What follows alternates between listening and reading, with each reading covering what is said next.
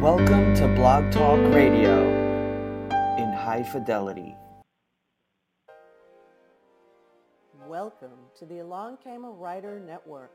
Opinions expressed in our shows do not necessarily reflect those of the network.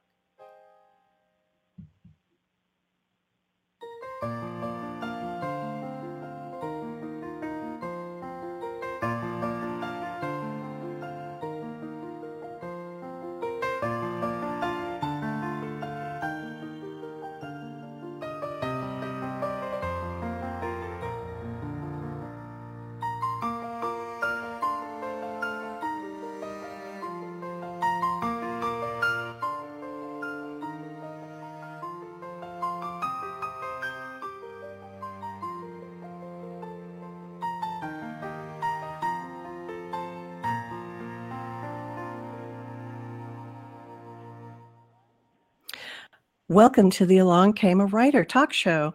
I'm Linda Kozar, and I'm excited to launch this new show, which will feature hour long, in depth interviews with a variety of people, some of whom are professional authors, like my guest today, and some of whom have written books based on interesting, unusual, life changing, or profound experiences.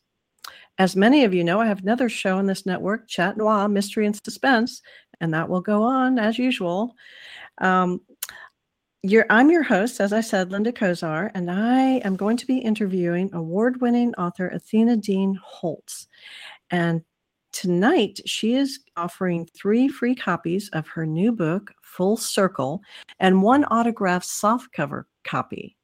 So I hope that you have commented on our Facebook pages or that you plan on calling in tonight because we'll enter your name in the contest. You can you can ask a question of our guest tonight, but your name will be entered, and uh, we're going to announce the winner later on.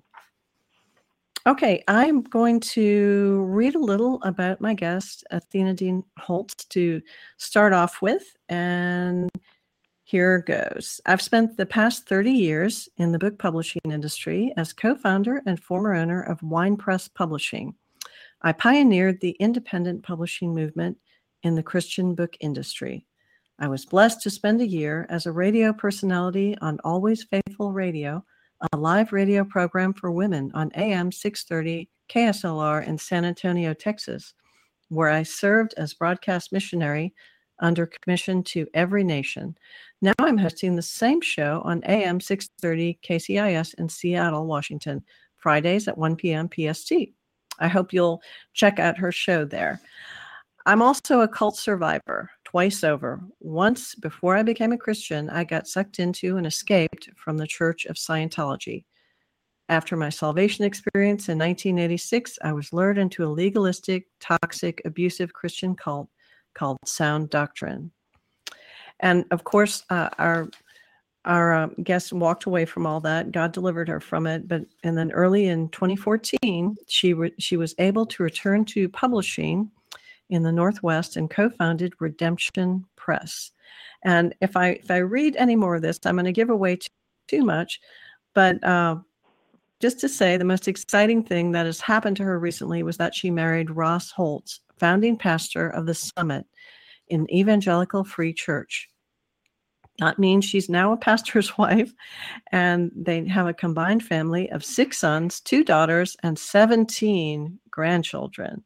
She absolutely loves boating and RVing. And I'm not going to pronounce Claw. I pronounced it wrong before, but I'm going to have her pronounce that. It's in Washington. Okay, so welcome to the show, Athena. Thank it's you for great being to with be us. on. Thanks for having me. You bet. Pronounce, great to be with you. pronounce where you live again. It's Enumclaw, Washington. It's an Indian name. Enumclaw. And isn't it something like a place of evil spirits or something? I think I remembered that's what it meant. yeah, uh, yes. It was the wind. We we're right next to Mount Rainier. We're kind of in this little valley, and the wind just really goes crazy, and it whips through the mountains. And so it was the evil wind. It was something to do with the wind noise of the wind in the mountains, and they the Indians thought it was evil spirits. So Wow, pretty interesting. okay, so you have um, you have three books, right? You have uh, your latest one, Full Circle, Coming Home to the Faithfulness of God. Another one is Consumed by Success. Um, well, no, it's 4 Mm-hmm. books. Uh, All That Glitters is Not God, and You Can Do It, A Guide to Christian Self Publishing. Okay. Correct. Um, now, now we are going to open lines for callers if you want to call in. I have a bunch of questions from uh, people who wanted to ask you some questions. Uh, so please uh, listen in if you're listening to the show right now, and um, and just I'll get to you. You know, if we're in the middle of something, you may have to wait a minute or so. um, Mhm. Okay. Now, now your bio says the part that I didn't read that um, before Jesus, your life was a train wreck of relationships, and that's, I mean, that's true of a lot of us. Um, but uh, these relationships uh, were used to your best advantage to get what you needed and wanted. Tell us, tell us how all this started, because I mean, you gave your heart to Jesus at age thirty-three, which is, you know, kind of coincides Yes. with Jesus. Uh, um, yes. So um, yes. Well, uh, a lot of my life uh, leading up to meeting the Lord and hearing the gospel, which I never, I mean, it's not like I went to VBS and went to Sunday school. I, I never heard it until I was 33. So I was clueless Yeah. of what he, Jesus had done for us, and um, and for me specifically. So uh, early on, um, coming out of a, a a pretty dysfunctional family, and then uh, that in at, at a young age there was sexual abuse and I ended up, uh, you know, getting an abortion when I was 19. Didn't have a clue what what that really meant or what I was really doing. Um, but uh, the the the result of that was, um, you know, making a vow in my heart that I was never going to let anybody use me again. So, Mm, kind of what happens when you make a vow like that, you if you say I'm never going to let anybody use me again, well then you end up if no one's going to use me, I'm going to be the user. I'm going to be in Right. control. I'm not going to let other Mhm. people be in control.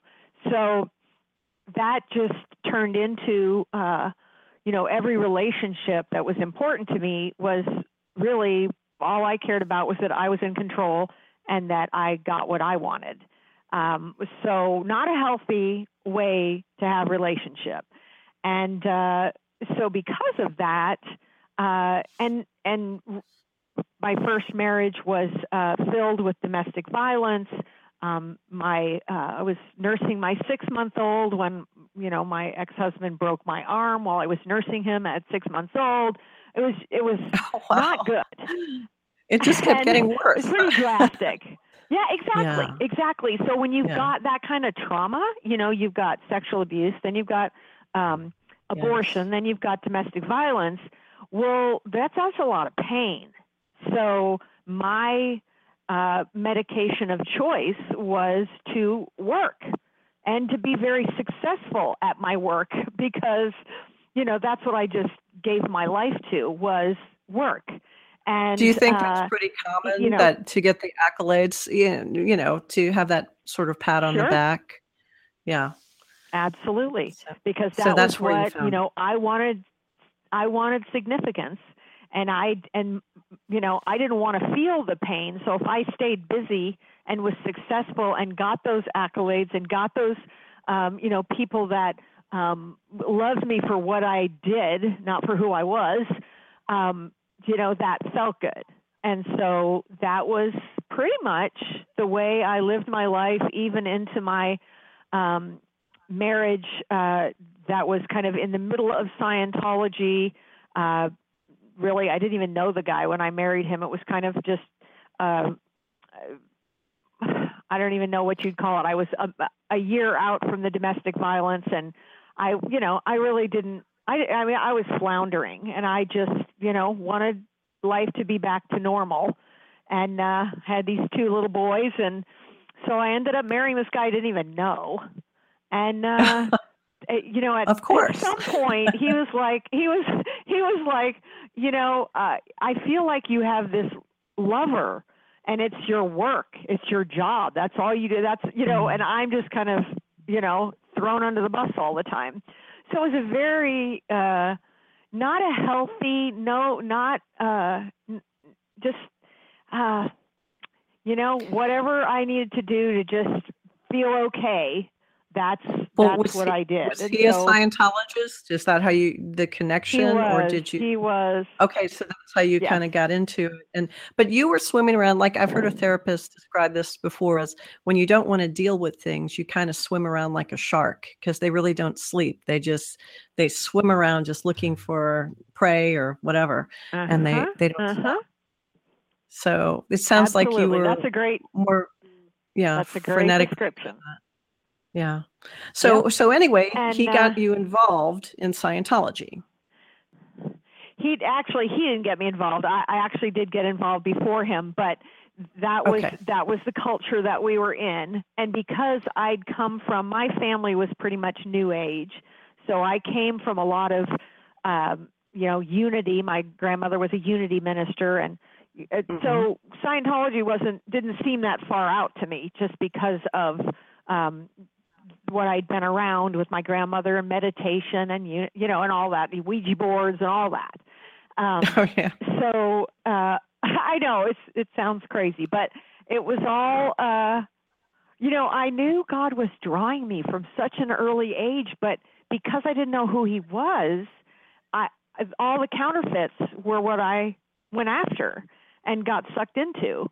Um, because I didn't know any better, but it was I was really I was looking for the truth. I just didn't know where to find it.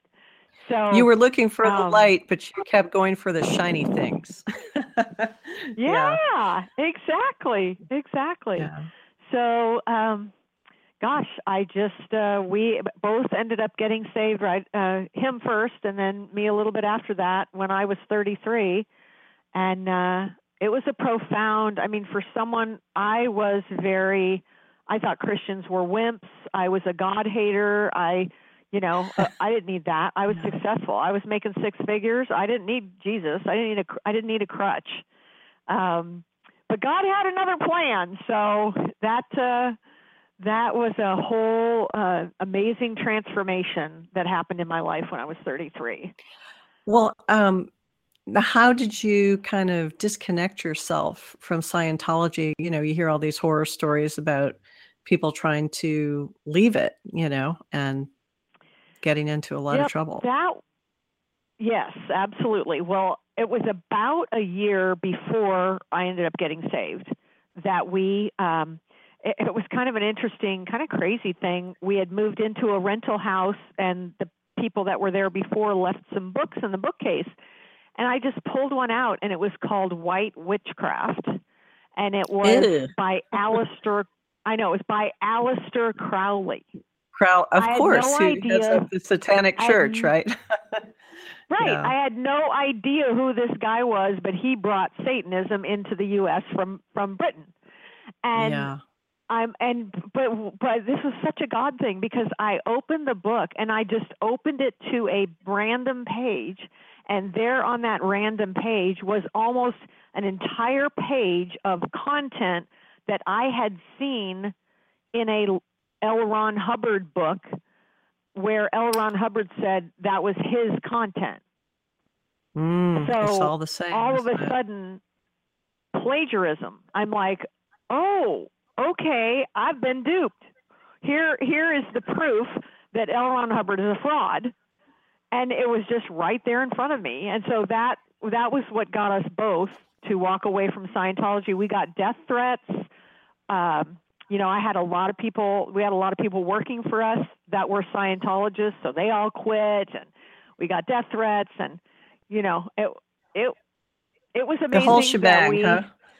survived that. Yeah, yeah. Wow. Um, but we, but when we got saved, there was a real radical transformation in both of us, and that was, uh, boy, the minute we got saved, we were, boom, into full time ministry almost immediately. Which uh, now, did you? I would have how to did say was happen? not a good idea. no, it's it, How it we should take a bit of time. Yeah, how did that happen for you? Everybody has their their salvation experience. Well, those of us who are believers do, but um, Yes. and it's a special thing. So how did that happen for yes. you? Well, it was an interesting thing. I had set Chuck up in a business where he was doing fundraising, and he, with some other Scientologists and other Vietnam veterans, had decided that uh, they kind of got sucked into this Freeman movement where you don't have to have a social security number and you don't have to pay taxes and you don't have to have a license on your car and you don't have to have a driver's license and it's like this radical I shouldn't well, have to kinda, pay taxes. It's kind of topical because you hear people saying that kind of stuff now too. Uh, you know, it's oh yeah, oh yeah. It's been around for a long time. It's been around for a long time, uh, but he was caught up into it to the point where the business that I set him up in, he never followed through with some of the basic things that he needed to do in order for it to be a legitimate business that was doing fundraising in the state of Washington. And he also had, you know, taken the license plates off his car and, and put on phony ones that said just skip it and was using a warehouse bank. I know it's wild. He's using a warehouse wow. bank where all the all the money that he took in from his fundraising he turned into gold and silver. So it was a, it was and and at the same time I'm selling insurance and mutual funds. So I had a Series 7 license and like talk about two polar opposites. To- totally. This could this could be and, a great um, movie. Just saying. I know it. I know. I know. Telling people tell me that all the time. It's crazy. But here we are. I'm driving in the car and I hear on the radio on KIRO News Chuck and Athena Dean indicted for the largest fraud case in Washington charity history. And I'm like, Ooh. excuse me? Oh, excuse oh, me? That's that... not my business. And that you is just a said my name, you know. well, that is yeah, not a good way to find out. no, and and you don't have a Series Seven license where you're selling in um, securities and mutual funds and have the word fraud anywhere near you. I mean, that's that's no. bad news. And I almost got fired, and I, you know, it was that was it. I just I went home. I said, "You're done. Whatever you did, uh, you've done it now, and I'm done with you. And so I, I just had made up my mind that was it. I was going to divorce him. He had messed with my, you know, what was important to me, which was my job and Your my work, success. Yeah. And um, yeah, exactly. And uh, I went away for a week for a conference, and I came back, and he was totally different, and I could not figure out what happened to him. And it turned out that um, he had called his manager, uh, or well, one of my managers in the financial services company, who was a Christian, and the guy said, "Well, look, you've tried everything else. You want to try Jesus?" And Chuck said, "Well, sure." So he prayed with him on the phone. I mean, just on a lark, he prayed with him on the phone, and he was different.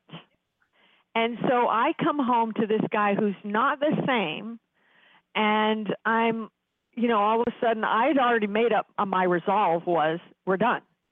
And yeah. pretty soon I hear myself when he says, Well, can we try it one more time? I go, Well, okay, I guess so. And at that point, I started realizing, Oh no, he's one of them. So now I have to be one of them because if we're going to stay married, I, we have to be the same thing.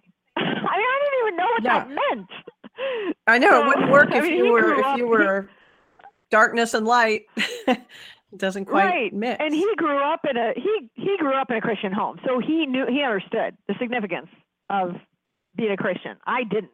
Mm. And so I just said, well, okay, what do I do? What do I do next? And uh, one of the other managers in the financial services business sent me uh, Mere Christianity by C.S. Oh, Lewis. C.S. Lewis, yes. And I don't, oh. yes, I don't remember a thing about it. I don't remember what I read. All I remember was halfway through, I'm just bawling, realizing, oh my goodness, I need a savior. I was about as far away from ever realizing that as you could be for 33 years. So it was it was quite a an eye-opening revelation for me to realize I was not this great, you know, I had it all together, which was a lie in the first place. But you know, I I certainly knew how to lie to myself. So how did you So- change? I mean, did you notice a, a profound Well- change in, in yourself? yeah, I was, and this is um, a lot of people don't know this about Scientology. The culture of Scientology is everyone smokes a lot of cigarettes, drinks a lot of coffee, and cusses like sailors. I mean, Mm. really, really bad. Like the f bomb every other sentence. That's and that is Wow. the culture. Everyone talks like that. So that's what I was like. I I mean somebody actually heard me doing a presentation and he said, "Gosh, you know, every couple of minutes you use the Lord's name in vain. Did you realize in that hour 40 times you took the Lord's name in vain?" I, I didn't even know it. I mean, it was just part and of who I, I, thought was. I was bad. I thought I was bad in Toastmasters saying ah a lot. but, but gosh, you, right, right. you don't re- Yeah, see you don't realize bad. life and death are in the power of the no. tongue, right? Yeah. Absolutely. And I, I mean, I just can't imagine. Here's all these Christians working, you know, that I'm working around, and I'm dropping the f bomb every other sentence. That's not an exaggeration. And they, you know, just Wow. loved me. They, I mean, they were probably cringing inside, but when I said that prayer, it was gone completely. Oh. It was So like did people comment? Did people say, "Wow, Yeah. you really cleaned that up"? well yeah and it's and it's not like i it's not like i knew i needed to change that it wasn't like Yeah. okay lord will you save me and clean up my mouth i didn't say that i But just said okay jesus i want you in my heart and boom so that Well, was you know- you know what I say? that was a pretty um, cursing is the devil's language. So when you were no longer part of him, you were no longer speaking Yep. the same language. So.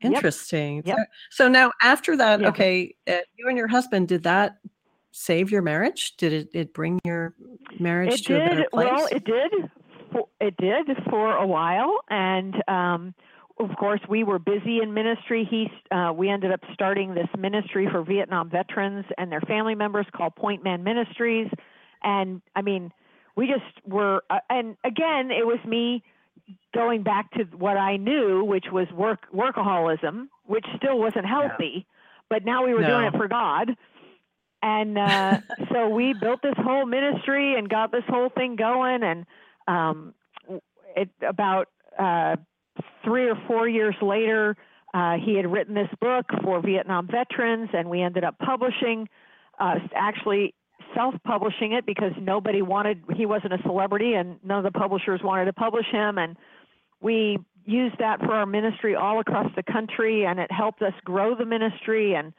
um, we ended up going through like 10,000 copies in two years, and then Multnomah bought the rights, and so we had this successful Wow. self-publishing experience.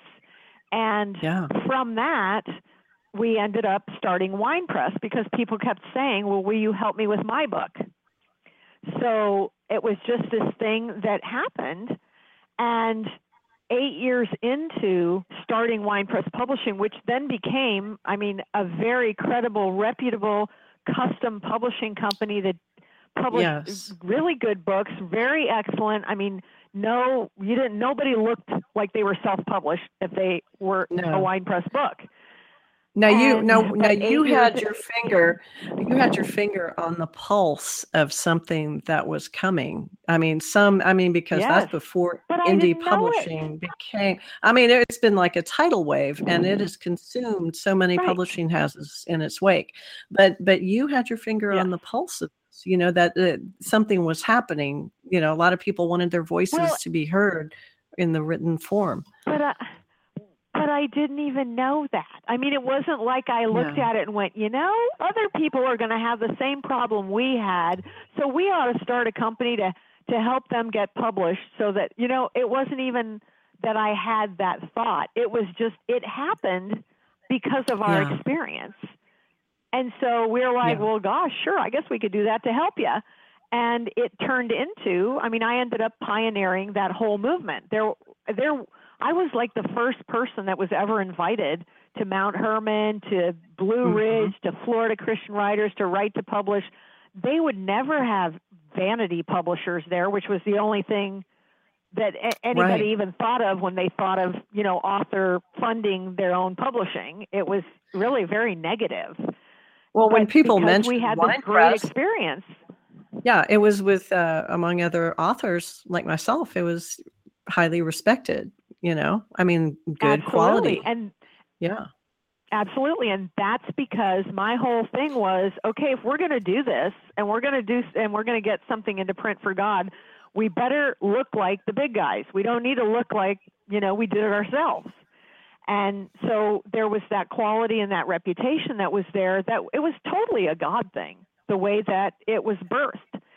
But eight years into it, we ended up i ended up meeting a woman who was a quote unquote pastor's wife. I met her at the Write to Publish conference. Turns out her husband had this book that he's written that she said well it's really edgy so i think you, you're the right publisher for him. And it was a little bit of flattery and i was like well okay let's see. And uh, we ended up publishing his book um, but he turned out to be an absolute wolf in sheep's clothing not a good man at all. Um, but he knew Now, the he name saw of that- when he came in. That book was called "Get This: Hating for Jesus." Uh, in on- retrospect, it based makes you wonder why you said yes.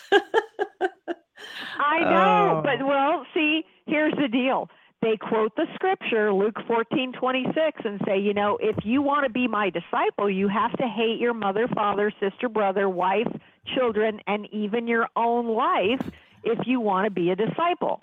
So it's this like edgy, like if you really want to be a Christian, you have to obey this scripture. And it was almost mm. done in a way that was like, well, you're less than if you don't see the truth in this. So, so he So was was really good at twisting a twisting scripture, you know, to Uh-huh. suit his purpose or to really suit the enemy's purpose. Absolutely.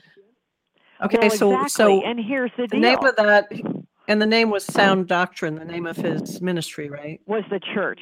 Is yep. The uh-huh, I church, okay. Yes, the cult, not a church. It was a cult. Yeah, oh, yes, But I didn't. I didn't know it. The cult church. Yes. Yes, the cult so church. what happened next? But here's, well, here's the deal because you have to remember, we got saved and boom, went right into full time ministry. So I didn't have a foundation of understanding scripture and wh- what's the difference between scripture in context and out of context. Well, there's a big difference. But because I didn't have that, I was not a Berean. I was not, I didn't know the word and I didn't know to question the word if it wasn't in con. I didn't know. I didn't understand that concept of context, and so that guy could quote scripture up one side and down the other, and it impressed me. But it was Now, this should be a warning. I mean, this should be a warning to Yes. new believers, you know, that you take a couple of years and just study God's word and and listen to Yep. a lot of teachings. Go to, you know, I mean, because you really need to immerse yourself in God's word. You need to know what you believe, you know, and what's right. And and learn to compare to scripture, you know, compare what people say, you know, to scripture. So yeah. So so anyway, just, don't just look Yeah. at that one scripture and not look at the few verses before and the few verses after, yes, because very that important. can make a big difference. Yep. Yes. Oh my goodness. So so he started twisting scripture and and you were just you know, you were innocent. You were falling for it. He was using you. So so what happened next? Yes, I. Well, I was vulnerable because you have to remember I was, you know, had all this pain in my life that I never let God deal with when I got Yes. saved. I just continued my workaholic behavior and continued that unhealthy lifestyle, thinking I was okay because I was under the blood and I'm a new creation and all that good stuff. And uh, so basically, this guy weaseled his way in, got us to invite him to move here from Colorado and start a church. And he came in and started advising us on how to run WinePress. And pretty soon, it, he and my ex-husband uh, were just butting heads, and pretty soon Chuck said, "Okay, there's something wrong with this guy, and I'm not leaving you, but I'm leaving the church." And they had already started to poison me against anyone who would oppose their doctrine. And basically, Mm. that you know, Oh, he and his wife would say, anybody who doesn't believe this, they're just a wide road Christian. We're on the narrow road. We really love Oh. God. They just love themselves. And so when he said that to me, I was like, shame on you. You know, and they they just said, here's a scripture, you know, let the unbeliever leave. He doesn't really love God. You need to divorce him in Jesus name.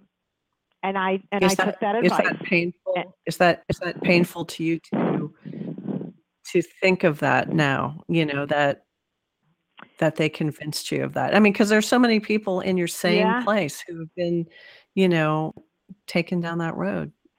Of you know, Yep. it's it's absolutely suffering. and it's and i had i had to go back to him and say you know i was wrong and i'm sorry please forgive me because they Mhm. I, I completely bought it hook line and sinker i not only bought it and divorced him as w- every one of my kids over a period of years said we don't want to have anything to do with that they got me to cut them off they're idolaters have nothing to do with them oh, gee, that is just. Yep. Oh, it's so hard. It's so hard to hear that. yep yep Mm. But- and so I found out later that all cults use that Luke 14:26 to divide families because it's easier for a cult leader to control someone who's a single person than someone who's married. Yes, so true. Or they can marry you to yep. someone they want to marry you to. Yeah. Yep. Yeah. Yep. Okay, so, So, he so yep. he wound up taking over the company ultimately, right? He did.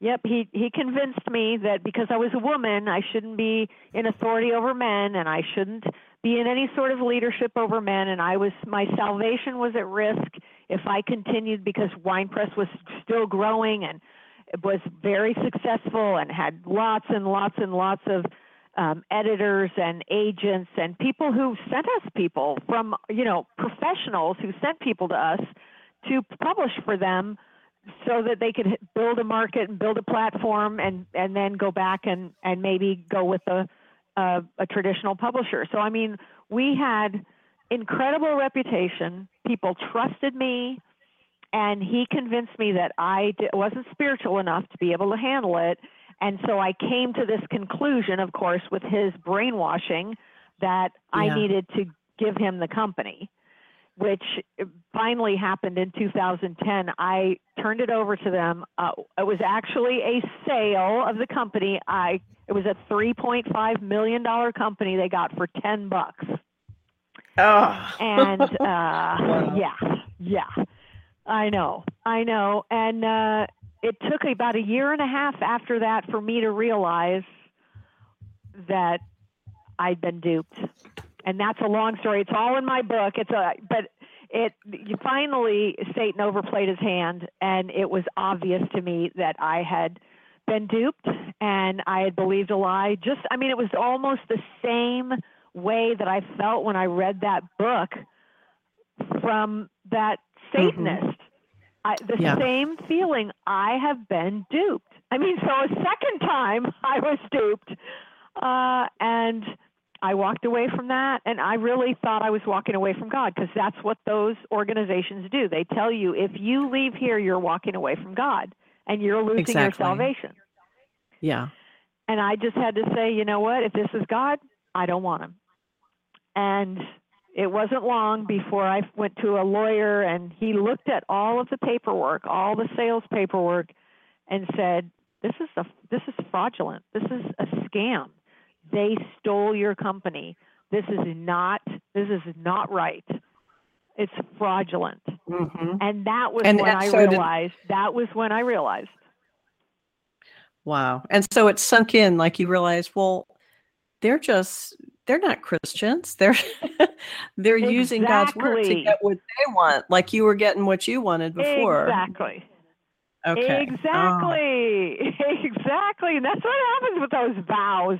You know, you make a vow and you say, I'm not going to be like my mother. And then you end up just like your mother or whatever. You know, you make a vow out of anger and Yeah. you end up doing that very thing. And um, Yeah. yeah, It's like the Jacob and Esau, you know, it started with deception and then he was deceived by his father-in-law, you know, for so many Yep. years, you know, given Yep. given the wrong wife and all that. But um but you know, but God brought you out of it. So so tell us what happened, you know, how I mean, you had some lean years after that. Yes, yes. I walked away. Well, I walked away after uh, the last six months that I was still at WinePress. I was making minimum wage, first in the accounting department, until I was able to see how money was being spent and confronted them on that. Then they busted me down to uh, cleaning toilets and, you know, being the the cleaner of WinePress Publishing. So I, I you know, cleaned bathrooms and dumped trash and um, for nine dollars an hour. And Oh. uh, so by the time I walked away, I mean my credit was completely shot. I had no money. I owed a bunch of money. Um, I had lo- I mean I'd lost everything. My house had gone on a short sale. I didn't have a car. I di- I lost everything. So when I walked away, it was like, well, I, you know, again, I didn't even really think I wanted God because I it had he had been so misrepresented to me. But once I realized that that was not God, that was a gross mi- misrepresentation of the character of God, and um, I, you know, that little smoldering wick was like the little fan, you know, a little flame started to be fanned, and Yeah. it's like, okay, okay, I, I can, I, I I don't want to throw God out if that wasn't Him, and so Yeah. probably the most significant question I asked was when I said, okay, Lord, what was wrong with me? What did I do that opened the door for the enemy to deceive me to the place where I thought what was a lie was the truth and gave up everything for it? What did I, how did I open a door to be able to be that deceived? Because I could really, at that point, I could have just played the victim card and pointed my Mhm. finger at these people who were evil and who did everything they did was wrong and it was selfish and it was Yeah. manipulative and it was horrible. But if I did that, I- then I wouldn't take responsibility for my part. So I had to own what I did. And there were about three things that God showed me that that I made a bad choice. And I, so once I owned that and realized, okay, I have to take responsibility for this. I can't just blame them. And that that seemed to be a turning point that took my healing into a much quicker, much faster resolution. Um, And that's good advice for everyone. that's good advice for everyone though Yeah. too, isn't it? Once you own up your part Absolutely. in whatever's gone Yep. on. Yeah. Wow. Absolutely. Even if it's a, a you know a bad relationship, a toxic relationship. I mean, it doesn't just have to be a cult. It could be any Right. bad decision that you make. Boy, that's so healthy to say, okay, God, show me what I did wrong. Show me where I missed it, so That's that good advice. you can repent and move on. yeah. Yes. And good that's advice. what I did. That's yes. And so I went back to church. My friend who was also had been in the cult, she invited me to church and three months into going there, the pastor's wife at that time was not sick at all and she just said to me, you know, I told my husband if anything ever happens to me, he needs to marry you. And I said, "Okay." and uh and I proceeded to kind of freak out a little bit. And at this point, I'd been single for about 13 years, hadn't been on one date. Um, and so I ended up going to Texas to take care of my mom, uh, to help my brother take care of my mom in her last days. And uh, while I was down there, I ended up, um, after she passed, um, offered a radio show. That's where I got started in radio. I was just Yes. another level of healing while I was there. It was just very, very healthy and very, um, just uh, again, a kind of a game changer for me. Some different things that God did for me to help me learn to just slow down and be still and wait for Him and trust Him and all that. So I'm down there and I'm thinking that I'm waiting for this guy who's a good friend of mine who'd been through this horrible divorce a year and a half before. And I'm just thinking, well, that must be who God wants me to wait for. So I'm thinking that. And at the same time, that the late wife of the pastor was diagnosed with cancer and she's dying. And on her deathbed, she makes a list and tells Ross, "You need to marry." You know, a list of five different options, and I was number one on the list. Oh my goodness, that's so unusual. Wow, she must she must have really that- loved him and wanted him to be happy after she went to Jesus, you know. She must have Exactly. really- They'd been married 49 years. She knew what he Oh. would want in a wife, and she wanted to make sure that he wasn't alone. And uh, oh, so I, so I had no idea this was all going on, of course. Um, but she ends up going to heaven, and I hear about it. And you know, at first I'm like, oh dear, you know, this, you know, I was conflicted because I thought I was supposed to be waiting for this other guy, and I just end up going through this whole repentance thing uh, on New Year's Eve, 2013, going into 2014, and I just said, Lord, I don't know. Obviously, I've not been still. I have not been waiting on you. I have had it all planned out in my head. I've tried to keep in control here, and uh, I just repented and said, okay, God, if you never bring me a husband, if you don't want me ever to get married, I can live with that. I'm I'm good with that. If that's your will for me, and I didn't just say it thinking, well, if I say this, then I'll get what I want. I mean, I did not have that thought. I just said, I surrender. If that's what you want from me, I'm going to trust you. And um, that was uh, a def- another defining moment. And then eight days later, I get a text from my friend up here saying, WinePress just closed their doors. The landlord just threw them out and changed the locks. Would you think about coming back and starting something to help all these authors that just got thrown under the bus? Because they're all like, okay, I can't get my books. I can't, you know, I mean, they were left in the lurch. oh my goodness. It just just like that, huh? Just like and what Just happened Like that. So we know that you moved back there, but what happened to Sound Doctrine and that pastor and his wife? Well, um, they, uh, you know, when they got thrown out, they kind of disbanded the church. What was left of it, there was maybe 20 people left. Um, he pretty much took all the money that he'd sucked out of WinePress, which was about a million dollars, um, moved up into the mountain. I mean, he was already in this cabin in the mountains, and he's still there. Um, his wife that I had met at that writers conference, who at one point we were very close, um, she got a brain tumor and ended up dying. And of course, they blamed that on me. It was my because I was exposing them. That that's why she died of a brain Oh. tumor. Oh my goodness. Yeah. Wow. Um, I know, uh, but she- but he Well, had a is it- million dollar policy on her life too, so he's sitting pretty Oh. up there in the mountains. Well, you know, it's such a difference if you think about it. Um, the pastor's wife who died and wanted her husband to be happy. So with her dying breath, she, you know, she recommends you. Mhm. And then uh, another person dying, and then the man blames you. The husband blames you me, for her dying. Yeah. I mean, what a what a, a contrary, you know, what a comparison there. I You know, know. it's interesting. I know. So, um, I know. I know we have like 15 minutes left and I want to be able to ask some questions, but tell me how you, Okay. what happened when you got back? You know, we'll speed it up a little.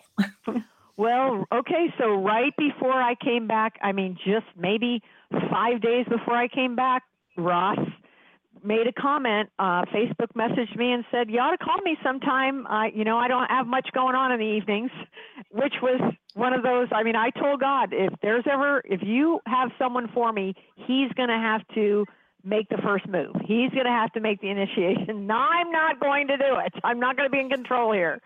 And uh, so that was that was kind of the start. We ended up talking on the phone while I was traveling back to Seattle.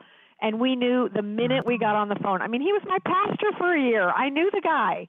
It wasn't like I mm. didn't know him. We knew each other well, and I knew his wife well. And we just knew from that first phone call that that was it. We knew, we both knew we were going to get married. And Oh. he picked me up at the airport. He picked me up at the airport when I got back to Seattle, and that was the first kiss I'd had in 14 and a half years. And we planned our wedding. We, I mean, we ended up getting married about six months later. And uh, we have, it's been almost three years. We have not had a fight yet. You know, We that's are- so I mean, romantic. it's such a romantic It kind of thing. It is. And you know, the the cool part is I used to sit there in church when I first, you know, got out of the cult, would sit there and listen to him preach and I'd go, God, can I have a guy like that?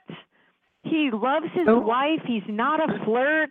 He loves his family. He's humble. He's transparent. Can I have somebody like that?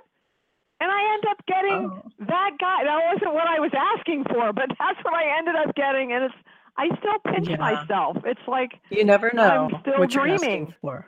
yeah, Oh, so um, so then you you got back in town and, and you took this mess that was left of WinePress, Yep. And you transformed it to Redemption. You know, aptly named. And Redemption Yes. Press. yep. And so tell us And about to Redemption get- Press. Well, I wanted, uh, you know, it was my opportunity to kind of do things differently because the WinePress model was what everybody else was doing, where you buy a package and, you know, the the printing of the books is there's a lot of profit marked up for the print for the publisher, and I just felt like I wanted to do something that was better better for the author. So I just developed a model where people could buy the services that they needed, not just, you know, based on what they actually had and what they needed, not a package one size really doesn't fit anybody deal. Um, so I just kind of created a model that was more service oriented rather than sales oriented and predatory, which a lot of that's a, there's a lot of that in Christian in the Christian pub, Oh, yes. self publishing market today. Um, so it's been Yes, quite a journey, and it's been we've ended up you know we helped a bunch of WinePress authors, then we helped a bunch of cross book authors when they went out of business. Then Tate just went out of business. We've been helping a lot of those authors, so it's been a real ministry of redemption. Just You know, not, I'm- I'm only traditionally- on our end. well, you know, I'm I'm traditionally and indie published, but I've been uh, telling my fellow authors for a long time that really what it's come to now is is offering the services that indie authors need. That's what we all need is a Mhm. you know a good formatter you know uh, someone who does covers well um, good editors you know and they, that's what we need but you know because um, indie authors now want to put out books that look no different from traditionally published books you know even with the fleurons and all the wonderful little extras um, so this is Yep. good you're off you once again you're pioneering something that's a bit different Yeah. so Yep. no surprise there Yeah. so I would like to Yeah. ask, uh, let's see, first of all, I want to remind people about your radio show, which is coming on, well, it's tomorrow, right? Uh, Fridays. This is actually Correct. pretty good. Every Friday. Yep. It's Every AM Friday, one o'clock 6:30. Pacific time. Yeah, and it's AM 630 KCIS in, out of Seattle, Washington. And your show. Correct. And if oh, you're not in if you're not in Seattle, you can actually get to it on uh, kcisradio.com. They have a live and it's called Always Faithful is the name of the show. So they can Mhm. they can Google it Mhm. if they need to and find it. Okay. Always so Faithful radio. questions. Exactly. All right, and I have Okay. some questions now. First of all, from Kathleen Barbo Turner, who um, knows you pretty well, and uh, she just Uh-huh. wanted to comment that you've endured so much, you know, because she's been through a lot uh, too. And uh, she said, "Was there ever a time when you told God you couldn't do it anymore, and how did He respond?" Huh.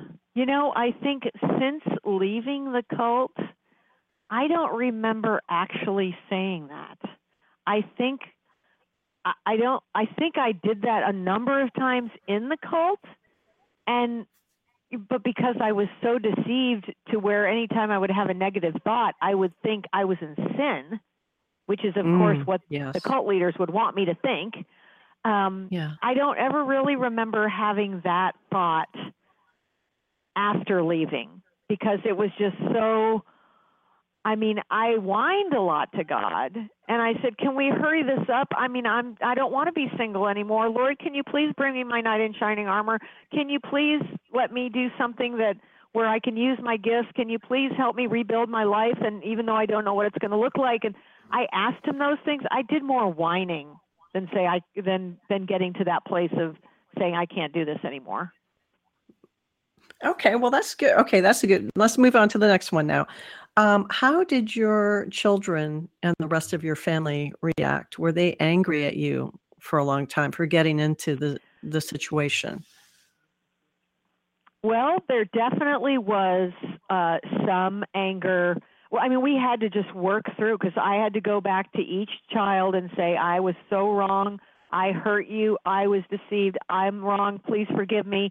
I mean, I flew down to my son's in Redding, California, and we worked with his pastor through a whole day of forgiveness. And, you know, I had to list all the things, he had to list all the things he was forgiving me for. And I had to list all the things I was asking forgiveness for. And it was very um, intense, but necessary. And because yes. it was a real, I mean, that was some heavy um, rejection that I placed on those kids by saying, no, this is right, and I'm giving you up for this. So it has been, each one has handled it differently, but each one has, we're all, all reconciled and we all have good relationships. Some are, you know, still a little, struggle a little more than others, but it's been, God has really redeemed uh, and restored all of those relationships. Praise because he's Lord. all about redemption. Now, now that question I forgot he to mention is. was from um, Danelle Woody. Okay, so the next question is from Julia McCall, and she said, "What originally led you in the direction of Scientology, and what basic need were you actually expecting them to fulfill in your heart?" Well, I think there was something. I, I'm the kind of person that is very cause driven. I want to be part of something that's bigger than me where I can really ma- make a difference. And so they promoted that, that they were going to clear the planet and they were going to save the world. And so I really got drawn in by that. But it was also the very close kind of family knit uh, relationships that you had with those who you were all on that same page and trying to accomplish that same cause and I didn't have that close family relationships in my family of origin. So they were meeting that need. And then they were meeting that need for being involved in something that was bigger than me, which, you know, of course, should have been the Great Commission, but it again was a counterfeit. So it's, you know, a lot of, uh, you know, people in gangs or you know everybody's looking for their tribe you know someone who's got their back and mm-hmm. you know and i think um that's what we're all looking for but we were we don't find it outside of of christ but i'm glad you did um exactly. okay so jenny jenny walker asks uh how would you warn others um how to stay away from cults like this well, you kind of have to look for the red flags. You have to look for any sort of we have the truth and you're not going to hear this anywhere else and we have a special revelation or you know uh, you know when it's when it's spoken in a, that kind of authority that demeans other churches you know it's almost a pharisee type feel but it appeals to your pride. And when you have that kind of thing being promoted that's a huge red flag um, yes. When you have when you have something that uh, you know zeroes in on just a couple of scriptures and and tries to you know warn you that if other people disagree with you, you know they're of the devil or they're you know anytime you have that kind of polarizing uh, lack of grace and condemnation and judgmental being judgmental of other christians oh my, run like the hills because that's that's a huge uh, red flag. Kind of like uh, what they say is you and me, but not those people behind the tree. you know, yeah, just us us against Yep. them. That's what that's kind of the mentality Yep. that cults have. So, um, now Mary Ma- exactly. Mary Golo asks, um, do you feel like you always gravitated toward extremes? I feel like you answered that sort of earlier, though. Yeah, well, and I, I was always a very vivacious, you know, I, I did everything with gusto. I mean, I the f bomb every other sentence. I smoked three packs a day of cigarettes when I smoked. I mean, I I always did everything to, to the extreme. So I, that's a very good yes. And God has had to temper that. And now my time in, uh, I'll tell you, my time in Texas was He really was working on that to get me to just slow down and see, you know, what the the unhealthy types of behavior that were second nature to me. Okay, now we have uh, our three last questions from Carla Hoke, and she asked some very intriguing ones. Okay, if someone were going to create a cult, what are some of the key ways to keep people in it? Well, find out um, the weaknesses of each person and use those weaknesses to uh, kind of get them to believe uh, they're going to lose their salvation because of it. So, so it's manipulating people using their vulnerabilities, and and people that Wow, that yes. our cult leaders, they're really good at that. They're very good at that. Um, you know, find scriptures that specific scriptures that promote your agenda, and just and use those completely out of context to get people to buy in. Because boy, you c Mhm. if you're a real charismatic type person, you can really you can get people to believe almost anything. You find a scripture for it. That's you know one line. as we've seen as we've seen with a lot of, of different cults over the years um, now her second question is just to me uh, i love it i love it uh, why are there so few female cult leaders now let's think about that one i was trying to think of a female cult leader Yeah. Wow. i know there That's have I know there have been there have been some but i it's they're not coming to me Yeah. interesting Yeah. right I. Yeah, that is a good question. okay, and if we Huh, think of and something, or, or- answer. I know, I know, I was, I was kind of scratching my head and going, well, hmm, you know, I mean, I know yep. there were queens, you know, who believed this or that, but uh, I just can't think of a a female cult leader. Okay, the last question she had was, who would be the most vulnerable um, to a cult? To join a cult? Well, I think I think people that have are wounded, if they're if they've Mhm. been wounded and they've really not dealt with those wounds and allowed Jesus to heal them, um, if they've been rejected, if they've you know gone through um, some real trauma and are uh, just emotionally unstable, uh, there's a real vulnerability there. Um, th- this one particular Tim Williams and his wife, they always went after. I- mean, every single person that was involved had some major wounding from their childhood, or they were uh, developmentally disabled. They went after that population as well because they were just easier, I guess, just easier to scam. Oh, so so cult leaders basically go hunting for the kind of individuals who would be most likely, Mhm. you know, they're easier to control, you know, but um Absolutely. but they go hunting for vulnerable people. And and you know, and and Jesus sends us after people who are wounded who need him, you know. So oh, it just gets you so But angry, with the right, you know. but with Yeah, the with right the right- motives. We're supposed to have the right, right, to motives. bring right to bring them to him and to bring them to fullness and and his love but not to um not to the wiles of the enemy so um gosh it's been having you as my guest, Athena. And uh, people can find you at athenadeanholtz.com, but also um, on Redemption Press website if they want to check that out. So thank you so much Exactly. for being on the show. And I hope you'll come back because I feel like we have so much more we could say. I Thank you so to.